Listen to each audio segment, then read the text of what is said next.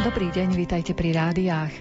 Napriek koronavírusu sa darí zorganizovať mnohé zaujímavé veci. Medzi ne môžeme zaradiť napríklad 25. ročník súťaže východoslovenských novinárov či Dni Ukrajiny v Košiciach. Aj tieto témy zaznejú v dnešných vyznaniach. Ďalej vám predstavíme príbehy krížov z pohľadu lokalít, kde sa nachádzajú a zoznámime vás s funkciou facilitátorov digitálneho vzdelávania. Reláciu pripravili hudobný redaktor Jakub Akurátny, majster zvuku Jaroslav Fabián a redaktorka Mária Čigášová.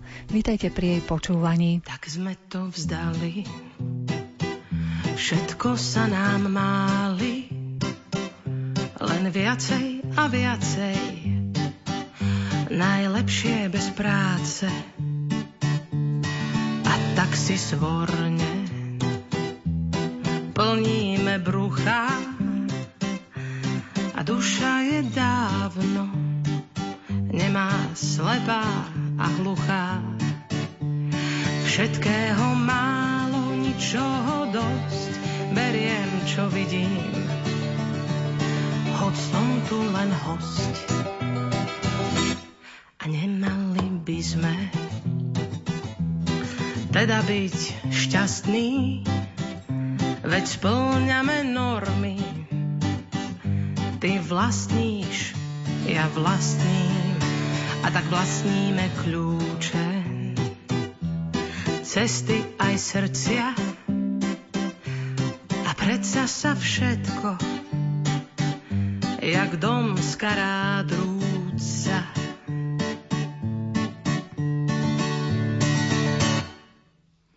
Niekde sa stala chyba, že stále si chýba, že všetko má žiadnu príchuť, tak raz zomrieme na píchu, stále mať plné gamby, úplne a bez hamby. Ohlodať to tu na kosť, kým má svet dobrú sme to vzdali. Všetko sa nám máli. Susedia by sa mali dobre poznať, navzájom sa obohacovať a pomáhať si. Preto Združenie FEMAN v spolupráci s ďalšími partnermi začalo pravidelne v Košiciach organizovať Dni Ukrajiny. Tie umožnili spoznávať našich východných susedov po stránke kultúrnej, športovej, ale aj hospodárskej. Tento rok koronavírus urobil škrt cez pripravované plány, no Dni Ukrajiny sa v metropole východného Slovenska napriek tomu uskutočnia, hoci v trochu inom formáte. K mikrofónu sme si pozvali riaditeľa Združenia FEMAN Eduarda Buraša. Bude to všetko trošku zmenené, pretože aj my sme celí zmenení. To, že je korona kríza a ja hovorím, že v úvodzovkách ujo COVID s nami robí to, čo nechceme. V každom prípade my sme mali pripravený program na 99% na apríl a keď som sa vrátil neočakávanie rýchlo domov 16. marca, hneď som šiel do karantény, pretože vtedy už boli opatrenia a mi sa skrátila služobná cesta. Naposledy som bol na Ukrajine 16. marca, keď som prešiel hraničný prechod v Nemeckej a 14. sme ešte na úrade prezidenta Ukrajiny objednávali listky pre účastníkov veteránskej míle do Košic. Takže ako vidieť, veľmi rýchlo sa to zvrtlo a potom som sa dozvedel, že prakticky som prišiel pred posledným vlakom z Kieva do Užhorodu, potom sa zatvorili železničné stanice, zatvorili sa hranice, zatvorila sa metro, zatvorili sa vlaky, nastala karanténa a už ste sa nemohli pohybovať, nemali ste sa ako pohybovať. To znamená, že ja v tej poslednej chvíli som prišiel sem a domov no a po karanténe sme dúfali, že možno, že sa to trošku ukľudní a že predsa ten apríl je ďaleko, ale nie je ďaleko, lebo máme september a vidíme, že čo sa deje okolo.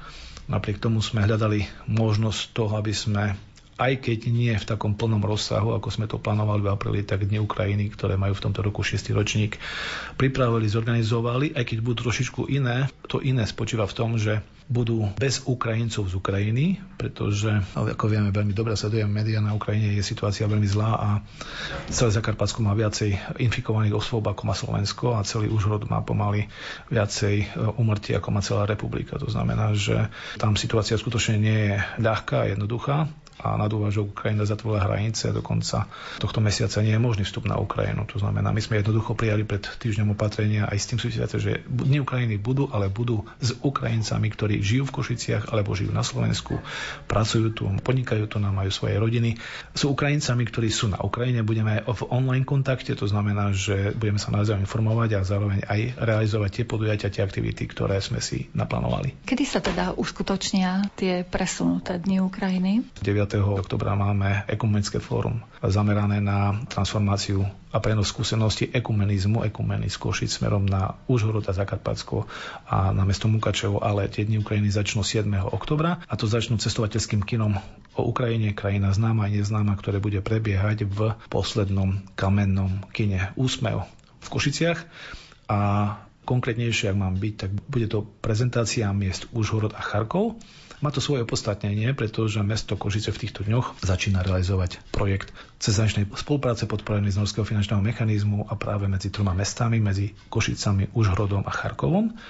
Užhorod je partnerským mestom mesta Košic od roku 1993. Máme za sebou takisto viacero úspešných projektov a leží na hraniciach slovensko-ukrajinských na vstupe na šengenskej hranici, vstupe na Ukrajinu a mesto Charkov je zase centrum Charkovskej oblasti. Je to druhé najväčšie mesto na Ukrajine, má 1,5 milióna obyvateľov. Je to mesto ležiace na hraniciach s Ruskom a mesto, ktoré je prekrásne. To znamená, že opätovne budeme môcť, ja už som dostal prvé filmy, ktoré tu nám budú a ktoré budeme premietať a ktoré budú takou pozvankou. Ja som viackrát Charkov navštívil a môžem povedať, že sa veľmi teším na to, že keď skončí tá korona, lebo ona skončí raz a ako môj, povedal môj dobrý priateľ, korona nám dáva priestor na to, aby sme sa pripravili na to, čo bude po nej. A ten projekt práve by mal trvať 2,5-3 roky a jedným z nich je aj prezentácia alebo slovenské dni na Ukrajine. To znamená, že budeme sa mať na čo tešiť a bude to o rok takýto čas. To znamená, dúfam, že už budú iné podmienky. No a samozrejme taký doplnok k tomuto, taký bombonik bude film známeho etnografa, maliara, výskumníka, učiteľa, pedagoga Karola Plicku, profesora Karola Plicku, ktorý v 30. rokoch natočil nemý film o Rusinoch v Zakarpatsku a tento film ja mám k dispozícii, takže ten budeme premietať. Bude to také nemé kino s, spod mazom hudby Martina Husovského zo skupiny Komajota a on to natáčal u Hucuľov, pán profesor Plicka to natáčal u Hucuľov v obci Jasiňa, ktorá je známa tým, že bola jeden deň republikou Huculskou. Také zaujímavosti, zvláštnosti. No a samozrejme potom mesto Užhorod o zaujímavosti, pamätihodnosti a také by som povedal špecialitky, ktoré, ktoré človek môže navštíviť, pretože Užhorod je nám predsa len bližšie ako Charkov. Zamenil si barák za svoj roztrhaný stán. Chceš blúdiť lesom, byť tak chvíľku sebou sám Vymeniť to veľké mesto za gitaru čaj. Večer zabalený v kongu, tak sa bráško maj. Vymeniť to veľké mesto za gitaru čaj. Večer zabalený v kongu, tak sa bráško maj. Kanady a starý širák pršaň začína Pod košelou malý krížik ťa omíňa. Položíš na ňu svoj ruku, cítiš, že je tam. Pomyslíš si, Pane Bože, som tak stále sám. Položíš na ňu svoj ruku, cítiš, že je tam. Pomyslíš si, Pane Bože, som tak stále sám. Ty zo pár piesní v živote máš, Pýtáš sa večer hviezda, stále premýšľaš. Či padne meteorit a potvrdí ti sen, nech už radšej svitne nový deň. Svitne nový deň. Slnko ráno svojim lúčom pohladí ti tvár Pobalíš si zo pár vecí, ďalej kráčaš sám. Opäť malý krížik cítiš, na hrudi ho máš. Vyťahneš ho, na ňom vysí Ježiš taktiež sám. Opäť malý krížik cítiš, na hrudi ho máš. Vyťahneš ho, na ňom vysí Ježiš taktiež sám.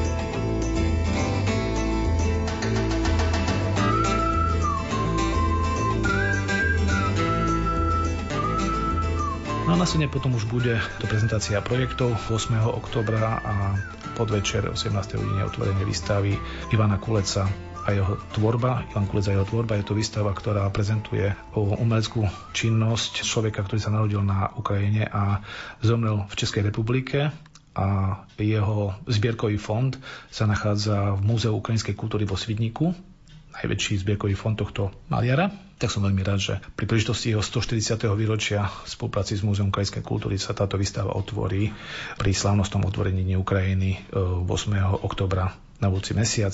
No a potom nám pokračuje program zaujímavým podujatím a to je ekumena alebo ekumenizmus na Zakarpatskú a transfer skúsenosti z mesta Košic smerom na Mukačovo, Užhorod a Zakarpatskú oblasť Ukrajiny. Možno, že si posluchači rádia spomína, že zhruba prednedávnom zomrel vladyka Mukačevskej gréko-katolíckej eparchie, pán Milan Šášik, ktorý som mal tú čest osobne poznať a robili sme tri spoločné projekty neočakávane odišiel, takisto ako aj ďalší významný činovník cirkevný pán Rajčani na Zakarpatsku. No a práve aj k týmto otázkam bude smerovať sympózium, ktoré pripravujeme v spolupráci s ekumenom v Košiciach, ktorý má názov Cezhraničná ekumenická spolupráca spoločenstve v Košiciach, Užhorode, Mukačeve a Zakarpatskej časti Ukrajiny, ktoré bude 9. oktobra v priestoroch Teologickej fakulty v Žomberskej univerzity a medzi pozvanými hostiami budú nielen zastupcovia ekonomického fóra alebo ekumeny v Košiciach, ale aj zastupcovia zástupcovia cirkví, ktoré pôsobia pri meste Košice a, a zástupcovia cirkví a cirkevných spoločenstiev, ktoré pôsobia pri Košickom samozprávnom kraji.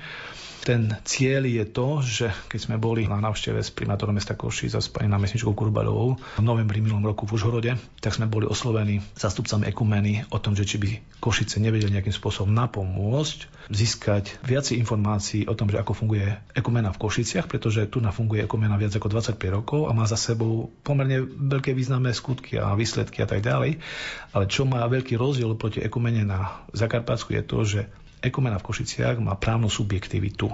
To znamená, že má svoje ičo, má svoje štruktúry, má svoje stanovy, má svoje to a môže sa uchádzať o projekty alebo o programy finančnej podpory.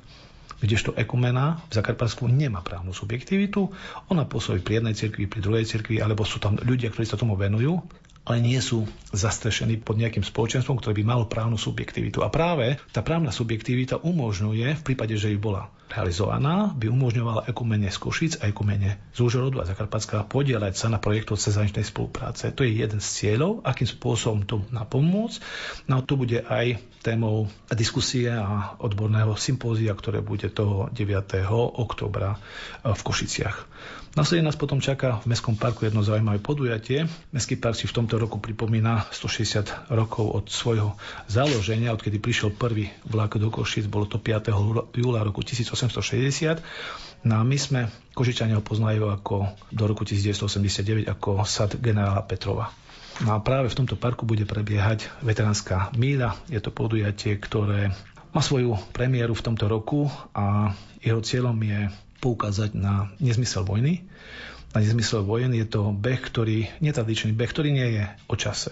To nie je beh na tom, že vám odštartujete a vám zmenami, že kto bude prvý do cieľa. Je to beh, ktorý hovorí o podpore mieru, spolupatričnosti, o ľudských hodnotách. Beh, ktorý nás návádza na zamyslenie sa nad dnešným svetom a nad útrapami, ktoré prežívajú ľudia postihnutí vojnovým konfliktom v tomto prípade na Ukrajine, ktorá je skutočne nezmyselná, žiadna vojna nedáva zmysel a kto najviac trpí, to sú nevinní ľudia a predovšetkým ženy a matky. Takže s týmto motom s touto myšlienkou pripravujeme veteránsku milu.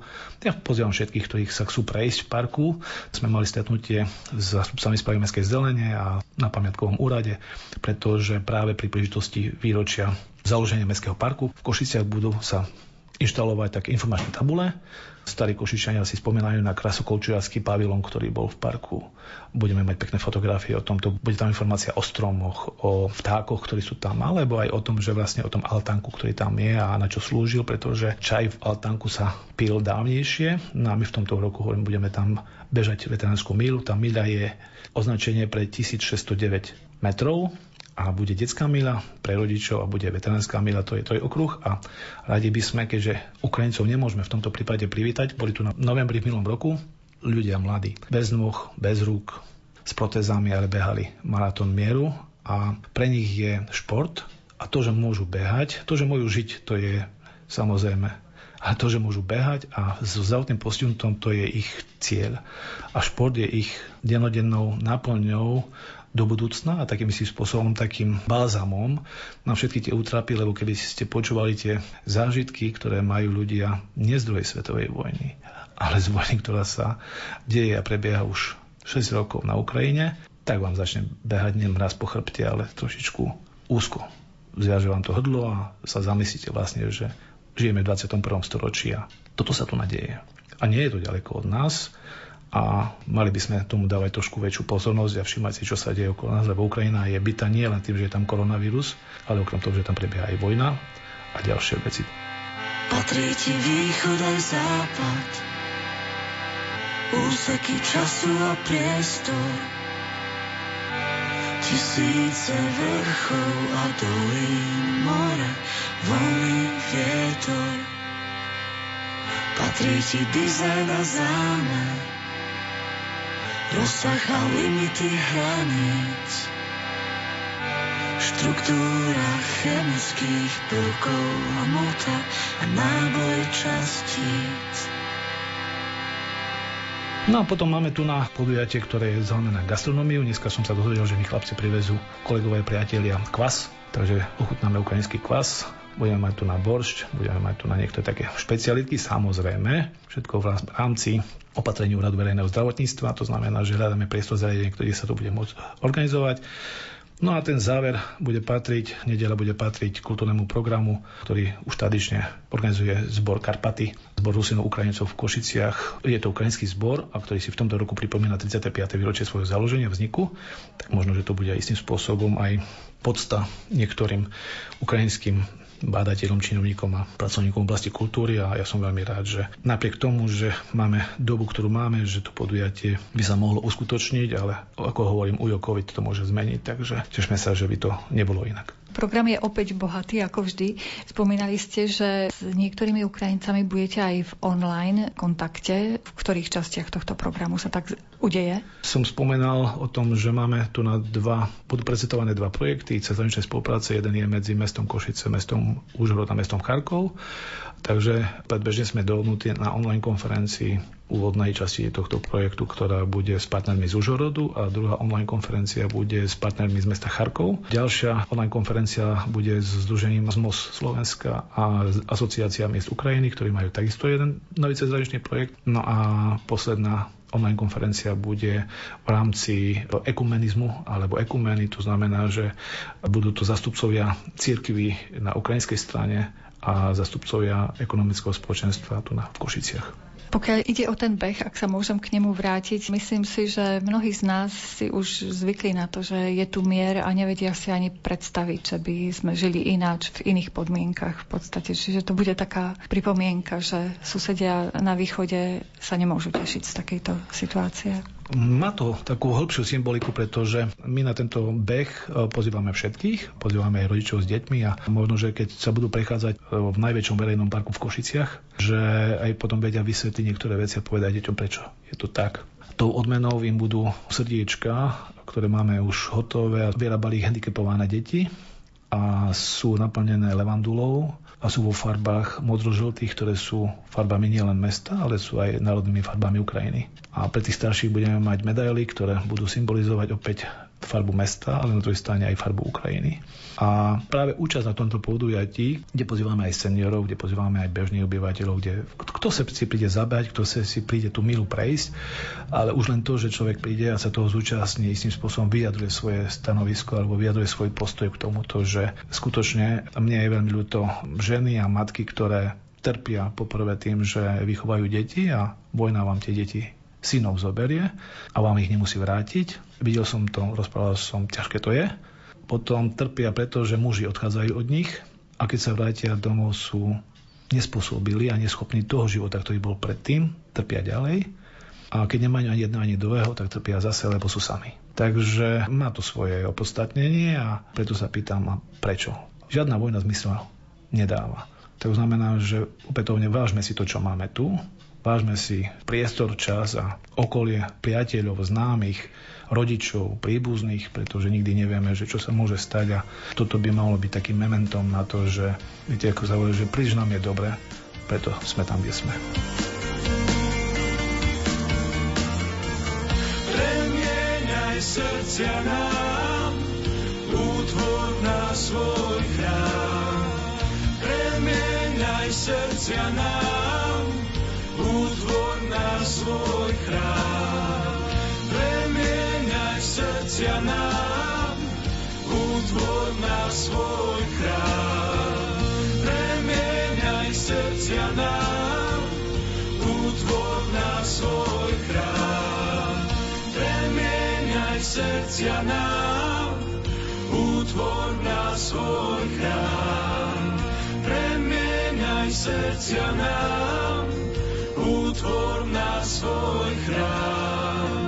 Premieňaj srdcia nám, útvor na svoj chrám.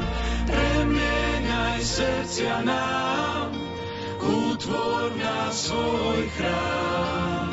Premieňaj srdcia nám, útvor na svoj chrám. Premieňaj srdcia nám, útvor na svoj chrám. Premieňaj srdcia nám, útvor na svoj chrám. Celé štvrtstoročie súťažia novinári z východného Slovenska v novinárskej súťaži, ktorú organizujú regionálna organizácia Slovenského syndikátu novinárov v Košiciach a sekcia pre žurnalistiku a novinárskú fotografiu Literárneho fondu v Bratislave. Novinári tak majú možnosť porovnávať kvalitu svojich autorských žurnalistických diel s príspevkami kolegov v iných masových médiách. V tomto roku štvorčlenej odbornej porote predsedal dlhoročný novinár Sviatoslav Dohovič. Myslím si, že tá novinárska obec na východnom Slovensku má určite svoju kvalitu, ktorá presahuje hranice tohto regiónu. Svedčia o tom vlastne aj tie príspevky, aj každoročné oceňovanie novinárov z východného Slovenska v rámci tých celoslovenských novinárskych scén, ktoré vyhlasuje Litfond.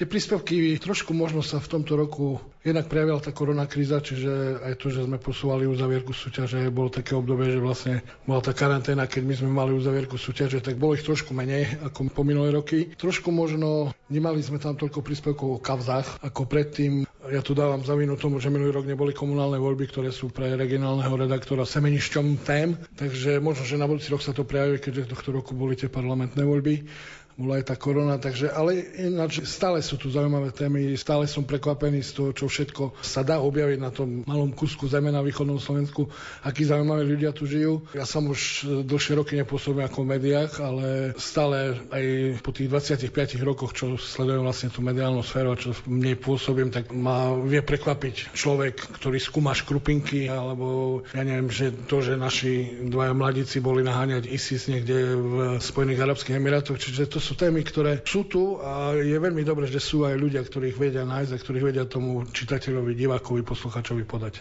Pokiaľ ide o tú novinárskú zručnosť, ako by ste ju hodnotili? Tá otázka tej novinárskej zručnosti je to stále taký subjektívny pohľad. Ja som to stále hovoril aj vtedy, keď som ešte sám posielal príspevky do súťaže, že to hodnotenie je stále istým spôsobom subjektívne. Rovnako môže byť subjektívny ten pohľad na to rozdelené do žánrov. Tie žánre sa v súčasnosti prelínajú, to spravodajstvo s analytikou aj s beletriou. Navyše v posledných rokoch je tu výrazný boom internetových médií, blogov, vlogov a podobne, čiže je ťažké naozaj tu zaškatulkovať, ale myslím si, že tá úroveň nie je veľmi dobrá a musím povedať, že v každom ročníku, čo som doteraz ja hodnotil, sa našli nejaké tie príspevky, ktoré opäť prerástli možno tie ostatné.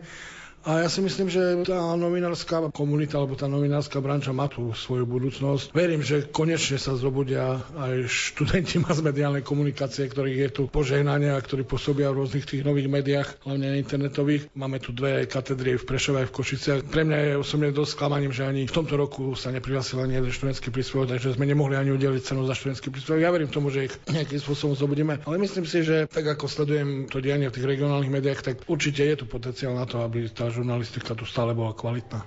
Novinárskú súťaž už 25 rokov organizuje v spolupráci s Literárnym fondom Košická regionálna organizácia Slovenského syndikátu novinárov. Tento ročník zhodnotila jej predsedníčka Beata Penksová Mačingová. Počet autorov je v tomto roku o niečo nižší ako v predchádzajúcich ročníkoch, ale je to tiež dôsledok pandémie koronavírusu, pretože mnohí autori mali doslova problém nájsť svoje príspevky, prípadne ich technicky doručiť, vyhlasovať vyhlasovateľovi súťaže. Veľmi nás mrzala aj skutočnosť, že najmä kategória F, študentský príspevok zostala aj v tomto roku neobsadená, pretože študenti masmediálnych štúdií z Prešovskej univerzity a z Univerzity Pavla Jozefa Šafárika ako si opomínajú možnosť súťažiť v našej súťaži, takže veríme, že si cestu k nám nájdu. Vieme, že táto novinárska súťaž oslavuje štvrtstoročie. Keby ste to zhodnotili, lebo žiadna iná regionálna organizácia toto neorganizuje? Nielen, že regionálna organizácia, ale v podstate žiadna iná stavovská organizácia generácia, lebo aj Štúrovo pero a ostatné súťaže na Slovensku sú podstatne mladšie ako tá naša. Čo sa týka organizovania, tak tam mi dá sa povedať trošku prešlapali chodníček moji predchodcovia a bývalí predsedovia našej regionálnej organizácie a aj ľudí, ktorí v kancelárii našej regionálnej organizácii pracovali. A čo sa týka peňazí, aj to sme mali celkom dobre v úvodzovkách ošetrené, pretože už dlhé roky, možno dokonca od prvých ročníkov je spoluvyhlasovateľom našej súťaže aj Literárny fond, sekcia pre žurnalistiku a novinárskú fotografiu, ktorý nám každý rok saturuje ceny pre výťazov, ale aj pre predsedu poroty. Takže v tomto smere e, naozaj, lebo dnes by sme asi veľmi ťažko našli sponzora, veď keď si predstavíme, že v každej kategórii boli tri miesta, v niektorých sme dokonca udelovali aj po dve ceny, takže sú to nemalé prostriedky. Cez 6,5 tisíc eur dnes nenájdete len tak ľahko, ani sponzor to nezatiahne. Takže moja vďaka patrí predovšetkým predchodcom, všetkým, ktorí pracovali v regionálnej organizácii predo mnou dávno, hovorím bývali predsedovia aj pracovničky kancelárie, ktorí túto spoluprácu začali a ja v nej len úspešne pokračujem. No a nesmierna vďaka patrí práve literárnemu fondu.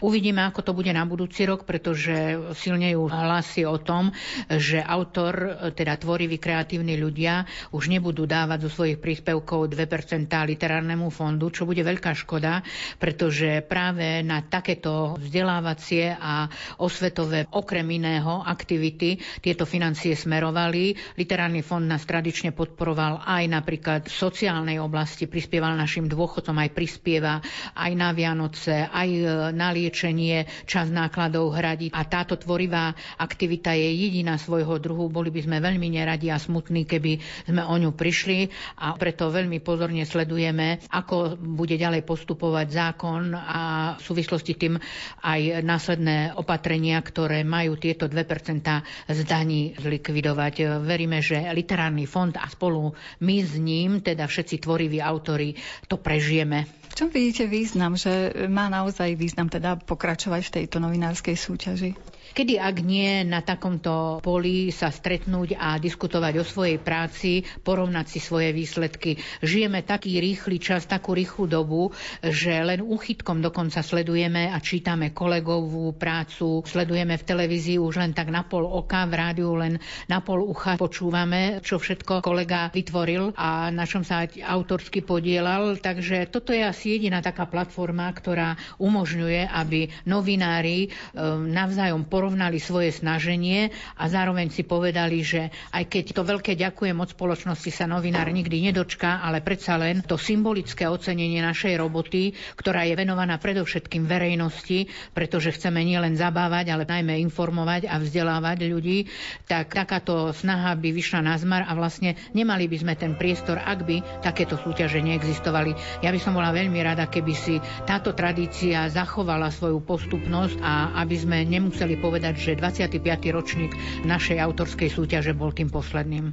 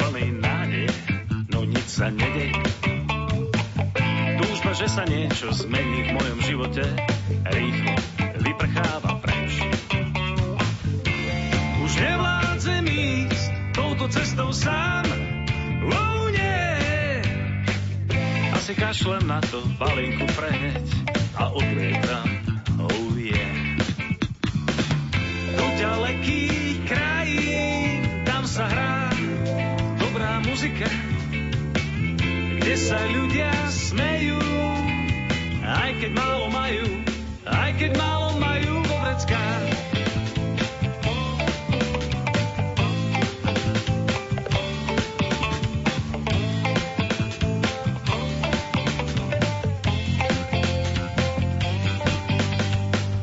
Kvôli zmene vybral som sa teplovzdušným balónom.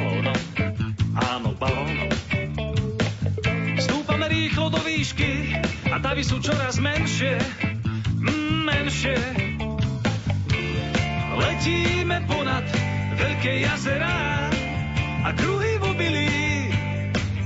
Naplňam si sny a všetky moje zmysly zrazu ožili.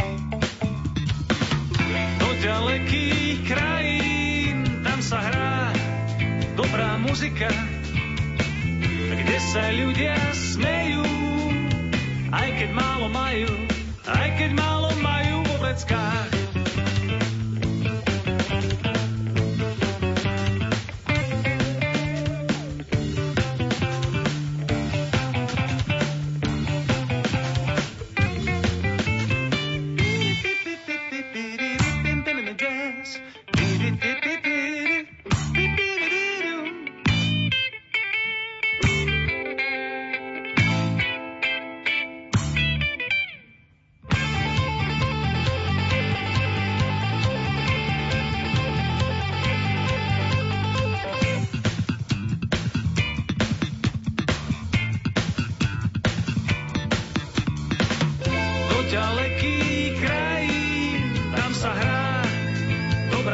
Muzika, kde sa ľudia smejú, aj keď málo majú, aj keď málo majú vo vreckách.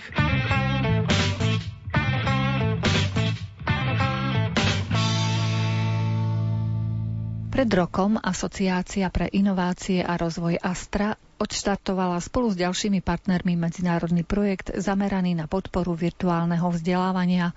Kľúčom k jeho zlepšeniu sú facilitátori, ktorí po absolvovaní kurzu budú schopní pomáhať študentom v rôznych oblastiach.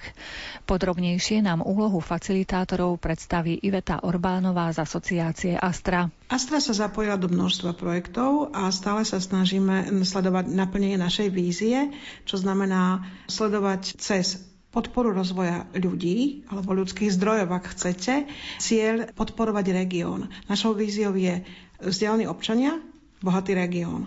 Takéto projekty sa snažíme nájsť a o takéto projekty sa uchádzame v rámci Európskej únie, v rámci rôznych programov. A dnes by som chcela rozprávať o projekte, ktorý sa skratkou nazýva Favile. Naši zahraniční partneri ho nazývajú Favil. A je sústredený ten projekt na facilitátorov virtuálneho vzdelávania.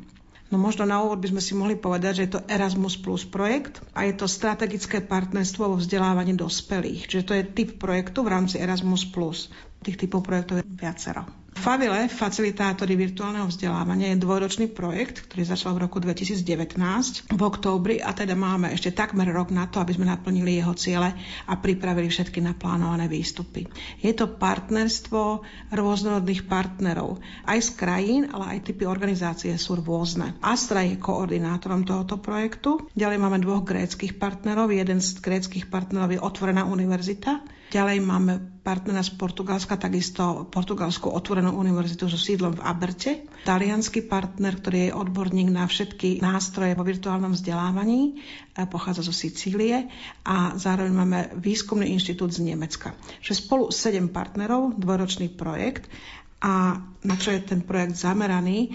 No na rozvoj facilitátorov virtuálneho vzdelávania, čo znie možno trošku zložito, ale vôbec nie je. Hovoríme o virtuálnom vzdelávaní, to znamená o vzdelávaní, ktoré sa uskutočňuje vo virtuálnom prostredí. To znamená, že ten face-to-face priamy kontakt e, učiaceho sa, študujúceho alebo trénovaného človeka e, s učiteľom, trénerom alebo facilitátorom takmer neexistuje. No a okrem toho, že teda musíme mať výborný podklad výučbový, akékoľvek materiály, či písomné, či video a musíme mať odborníka, ktorý podporuje tých študentov alebo učiacich sa, veľakrát sa študenti dostávajú do situácie, keď potrebujú aj inú podporu. A tá iná podpora sa im zriedka dá poskytnúť pomocou tých odborníkov, tých vzdelávačov, učiteľov alebo tútorov, pretože tí sú zaneprázdnení inými vecami. Čiže na scénu prichádzajú facilitátori, alebo ak chceme povedať nejaké podporujúce osoby, niekto, kto umožní študovať, ktorý rieši všetky problémy. Problémy typu organizačného, zmeškal som termín, čo mám urobiť, ochorel som, čo mám urobiť, ale aj problémy v skupine Máme multikultúrnu skupinu ľudí z rôznych kútov, či krajiny, alebo z rôznych krajín a dochádza ku nedorozumeniam presne kvôli tomu, že prichádzajú z rôznych prostredí. Alebo učebná krivka. Na začiatku je každý hladný po všetkých vedomostiach, ale zrazu príde útlm, nestíham, neviem, zabudol som a potrebujem znovu podporu. A tu nastupuje ten facilitátor. Paradoxne, táto pozícia zatiaľ nie je veľmi známa alebo veľmi používaná, alebo sa o nej málo hovorí. A teda aj ten profil odborný facilitátorov o virtuálnom vzdelávaní, o virtuálnom prostredí nie je jasný a rovnaký v rôznych krajinách. Čiže Favila projekt sa presne na toto zameral. Prostredníctvom troch výstupov projektu sa pokúsime podporiť tú komunitu facilitátorov o virtuálnom vzdelávaní.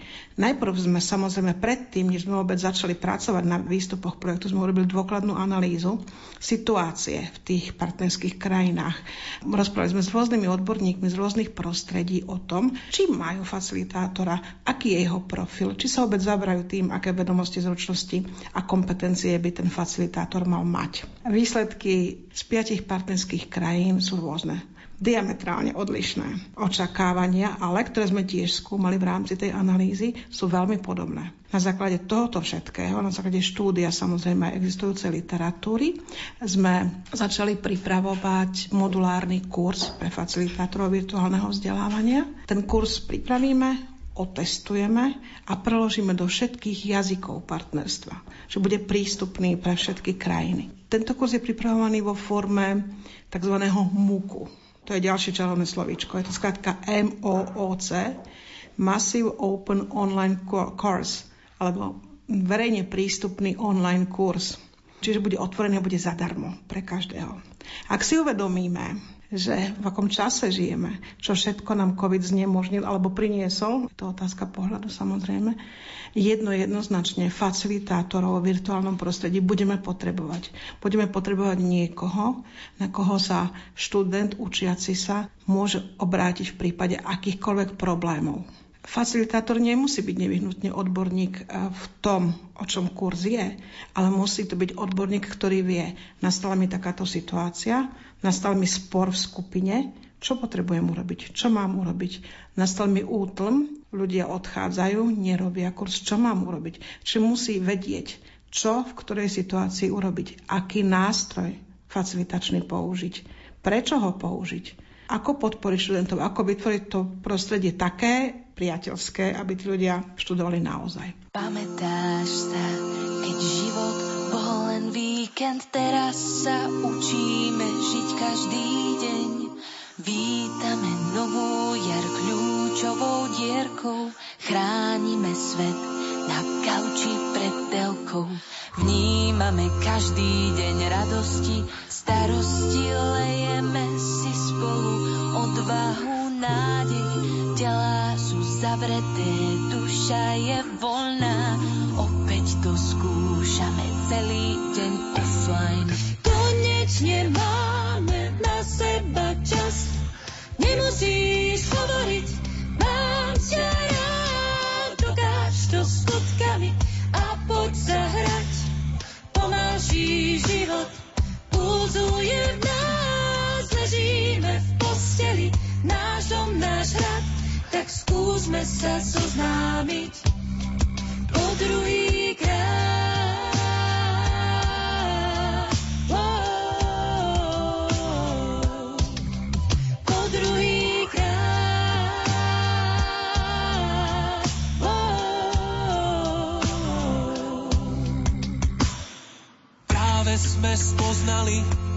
Chceme naozaj. Rodina, priatelia, zdravie či viera. Teraz už vieme, že dobre je doma. Každý tam má miesto, kde sa vie skovať.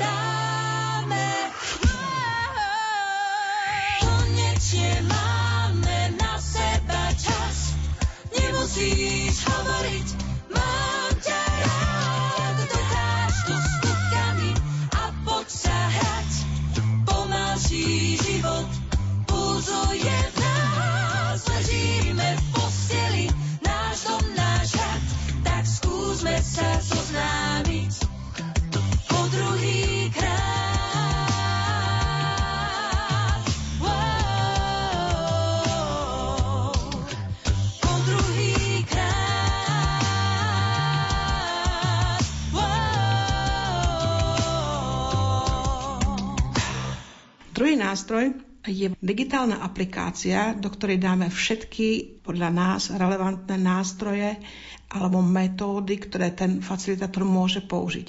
Je to akási kartotéka a tá digitálna aplikácia umožní to, že ja zadám, mám problém, multikultúrna skupina, spor na základe neviem čoho. A z tej aplikácie si budem vedieť na základe tohoto filtra vybrať, použiť tieto, tieto alebo tieto nástroje. Popisy by mali byť urobené tak, že facilitátor bude vedieť, tento mi priniesie toto riziko a tento užitok, tento nástroj je vhodnejší, tento je menej vhodný. V každom prípade to bude vedieť vybrať tak, aby to bolo užitočné, aby to tú situáciu vyriešilo. No a tretí výstup projektu, ktorý je na pláne, je nástroj na to, aby ľudia, ktorí síce nemajú formálne vzdelanie pre facilitátora, ktoré fakticky v týchto krajinách ani neexistuje, ale pracujú ako facilitátori, majú skúsenosti, majú vedomosti, iba že nevedia, či splňajú celkom požiadavky na profil takéhoto odborníka, tak my vyrobíme takúto aplikáciu, ktorá im umožní porovnať svoje profily s očakávaným alebo želateľným profilom virtuálneho facilitátora. A na základe toho my vieme dať osvedčenie, certifikát, toto ešte v pláne, vo vývoji, že áno, tento človek síce formálne neabsolvoval formálne vzdelanie, neabsolvoval niečo na univerzite alebo na inej vzdelávacej inštitúcii, ale na základe svojich skúseností a dlhodobého pôsobenia v takej pozícii je schopný facilitovať vo virtuálnom priestore. Čiže vy v závere toho projektu dokážete aj poskytnúť databanku facilitátorov, ktorí prešli vašim vzdelávaním? To je veľmi dobrá otázka, ale nemám odpoveď. Je to zároveň stimul na debatu v partnerskom prostredí nášho projektu. Zrejme to súvisí so súhlasom a so všetkým možným, ale je to asi veľmi dobrý nápad. V každom prípade našim plánom je rozšíriť informácie o kurze, ktorý v súčasnosti môže byť veľmi zaujímavý pre školy rôzneho typu. Pokiaľ ide o vzdelávanie facilitátorov, aké zručnosti im chcete dať v rámci vzdelávania? Možno som nepovedala dostatočne tú informáciu o tom, že my sa sústredujeme na facilitátorov, ktorí sú nováčikovia a nikdy nepracovali ako facilitátori vo virtuálnom priestore. Možno pracovali ako tutori, alebo sú autori takýchto kurzov, ale ako facilitátori nepracovali, čiže na úplných nováčikov. Ale sústredujeme sa aj na tých ľudí, ktorí už ako facilitátori pracovali a napríklad takú databázu nástrojov nemajú po ruke, my im ju poskytneme, pripravíme. Možno, že nie všetci, aj tí, ktorí sú už skúsenejší, mladší nepoznajú celkom, ktoré zručnosti, vedomosti a kompetencie by mali mať, alebo ich nemajú po ruke na jednom liste, tak povediac, tak eh, my im aj toto poskytneme v rámci toho tretieho výstupu. A to, o aké zručnosti sa jedná, aké kompetencie sa jedná, to sme zistili v tej analýze. Hovorí sa často o tom, že ten človek musí vedieť vycítiť situáciu, musí mať vysokú emočnú inteligenciu, musí mať otvorenú myseľ, musí byť schopný individuálne pristupovať ku každému človeku, ku každému každému študentovi alebo vzdelávajúcemu sa a zároveň musí podporovať toho ducha skupiny. To znamená sledovať skupinovú dynamiku, podporovať ju, podporovať komunikáciu. Veľakrát zaznelo aj to, že facilitátor by mal podporovať nie len študentov, ale aj tutorov a učiteľov.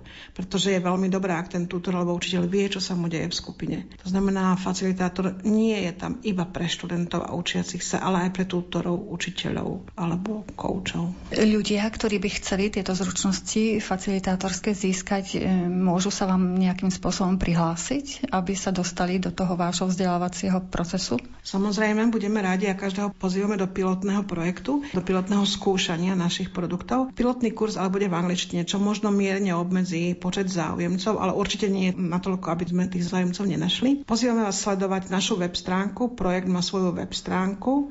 Na stránke Astri je projekt e, propagovaný, je tam link na tento projekt. Zároveň máme svoj Facebook, Fabile projekt má svoj Facebook.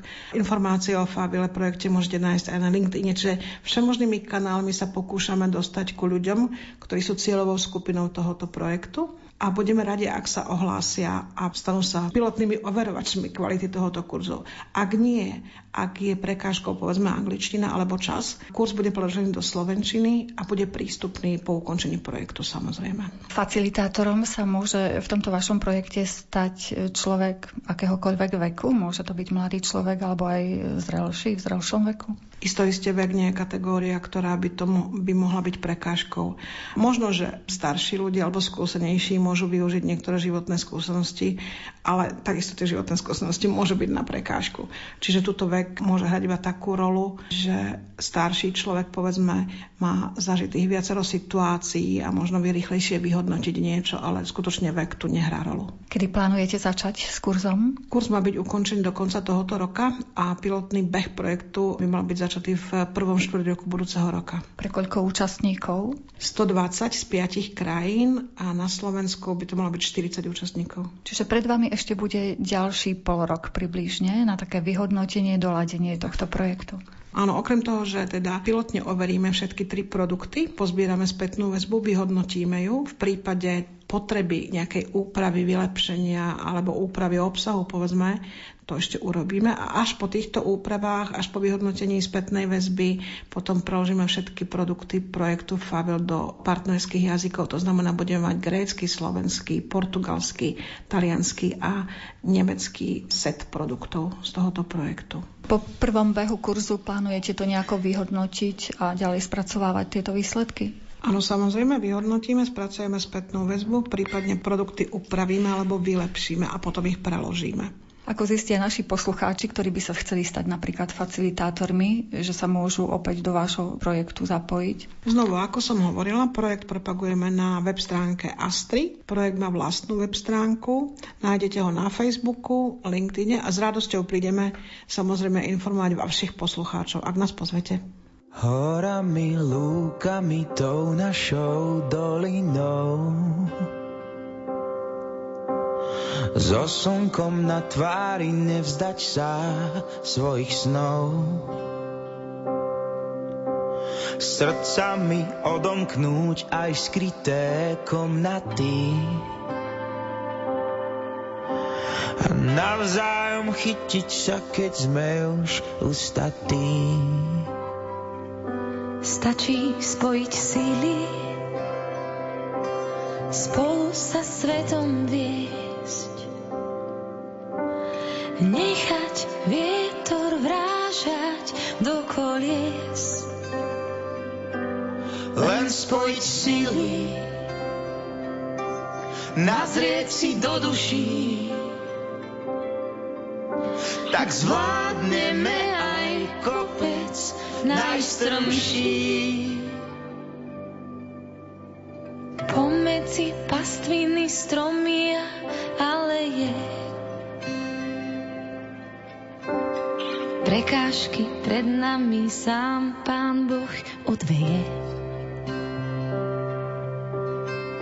Odrátiť nedám sa pádom či mudrinou. Zrazu sa mení svet, keď letím krajinou. Stačí spojiť síly, spolu sa svetom viesť. Nechať vietor vrážať do kolies. Len spojiť síly, nazrieť si do duší. Tak zvládneme aj kopec najstrmší.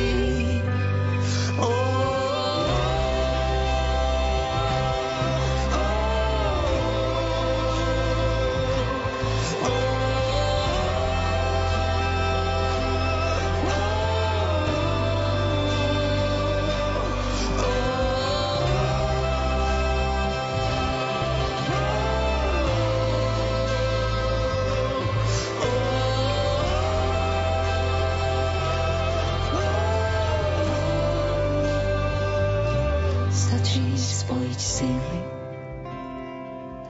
spolu sa svetom viesť. Nechať vietor vrážať do kolies. Len spojiť síly, nazrieť si do duší. Tak zvládneme aj kopec najstrmší. Príbehy malých sakrálnych pamiatok zbiera odborná pracovníčka doktorka Klaudia Buganová z Východoslovenského múzea v Košiciach. Dnes sa zameráme na kríže z hľadiska rôznych lokalít. Keď idem do obce, tak si pozriem, niektoré mapy uvádzajú naozaj ako piktogramy krížov a malých božích múk alebo kaplník sú vyznačené. Ale to, čo už táto mapa, teda naše moderné mapy neukazujú alebo neuvádzajú, sú tie pôvodné názvy, tie, ktoré sú veľakrát v nárečí a vlastne súvisia s pomenovaním alebo názvoslovím tých jednotlivých chotárnych častí. Takže ja neviem, kríže sa postavili, čo ja viem, za faru, na brehoch, na pažici, na kolimajžníku, na filiariku, pri močiari, na vyhone a tak ďalej. Takže skutočne z toho by tiež vznikla možno taká samostatná kapitola. Ale práve preto som to zaradila aj tu do tejto časti týchto mojich príbehov, pretože veľakrát s lokalitou alebo s tým pomenovaním lokality súvisí aj ten príbeh okolo kríža, pretože chcem rozprávať aj o takom kríži, kde sa stala tragická, alebo o mieste, kde sa stala tragická nehoda. A keď mi hovorili informátori, že to je tam za záhradami, tam pri uvozu, čiže človek si predstavuje, že je tam asi nejaký strmý terén a naozaj údajne podľa toho rozprávania sa tam prevrátil voz s Jánom Orosom. Bolo to v obci Košická Nová Ves, to je už dnes súčasť Košic.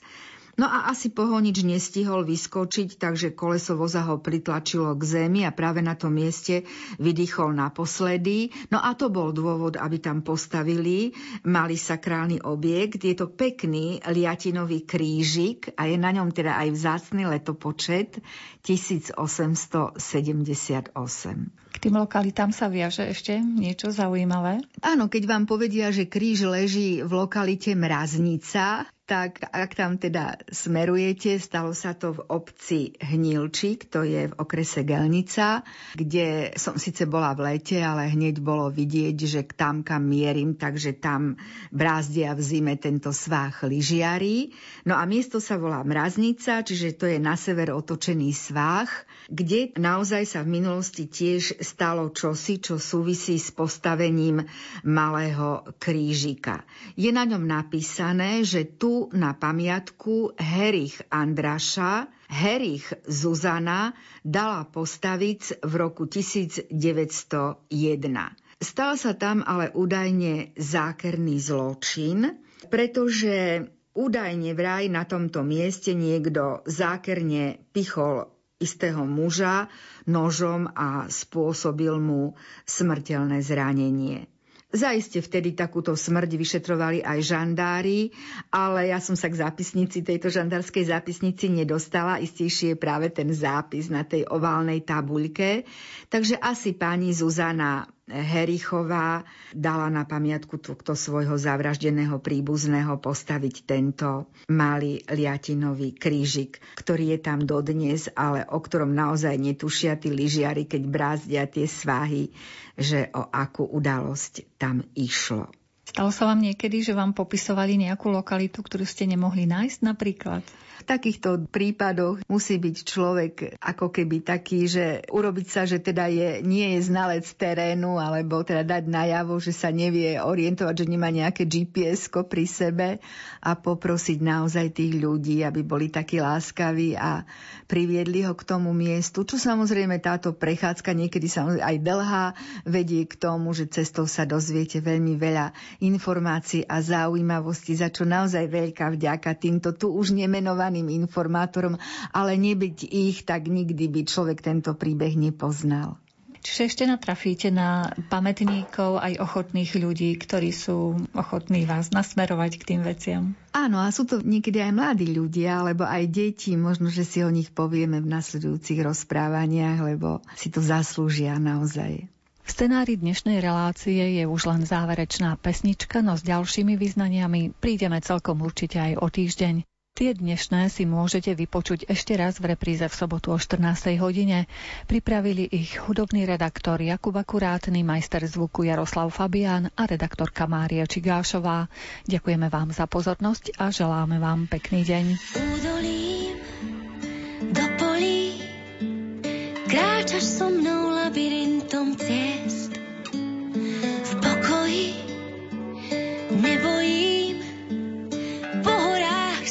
nechať tebou viesť.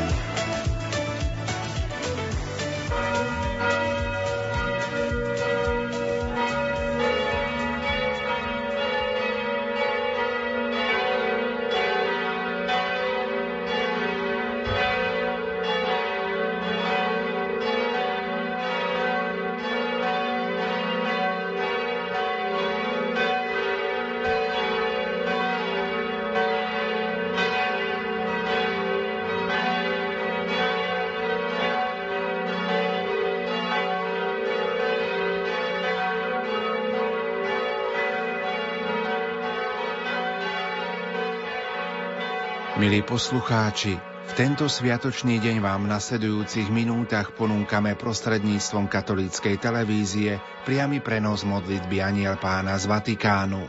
Na Svetopeterskom námestí sa ju pomodlí pápež František spolu so zídenými veriacimi. Už o chvíľu odozdáme slovo našim kolegom do televízie Lux. Zo štúdia Rádia Lumen vám prajeme ničím nerušené počúvanie.